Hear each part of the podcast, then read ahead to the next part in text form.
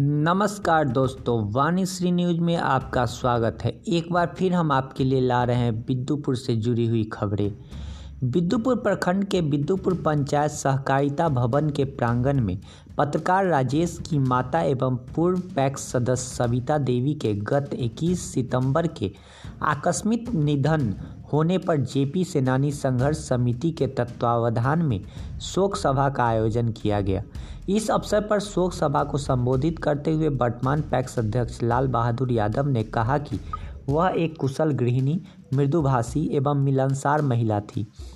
वे प्रथम पैक्स चुनाव में सदस्य पद पर निर्विरोध चुनी गई थी।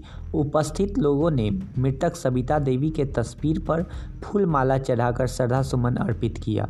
वहीं मृतक की आत्मा की शांति के लिए दो मिनट का मौन उपस्थित गणमान्य व्यक्तियों ने भी रखा। इस अवसर पर कार्यक्रम की अध्यक्षता पैक्स अध्यक्ष लाल बहादुर यादव, संचालन वीर बहादुर सिंह ने किया।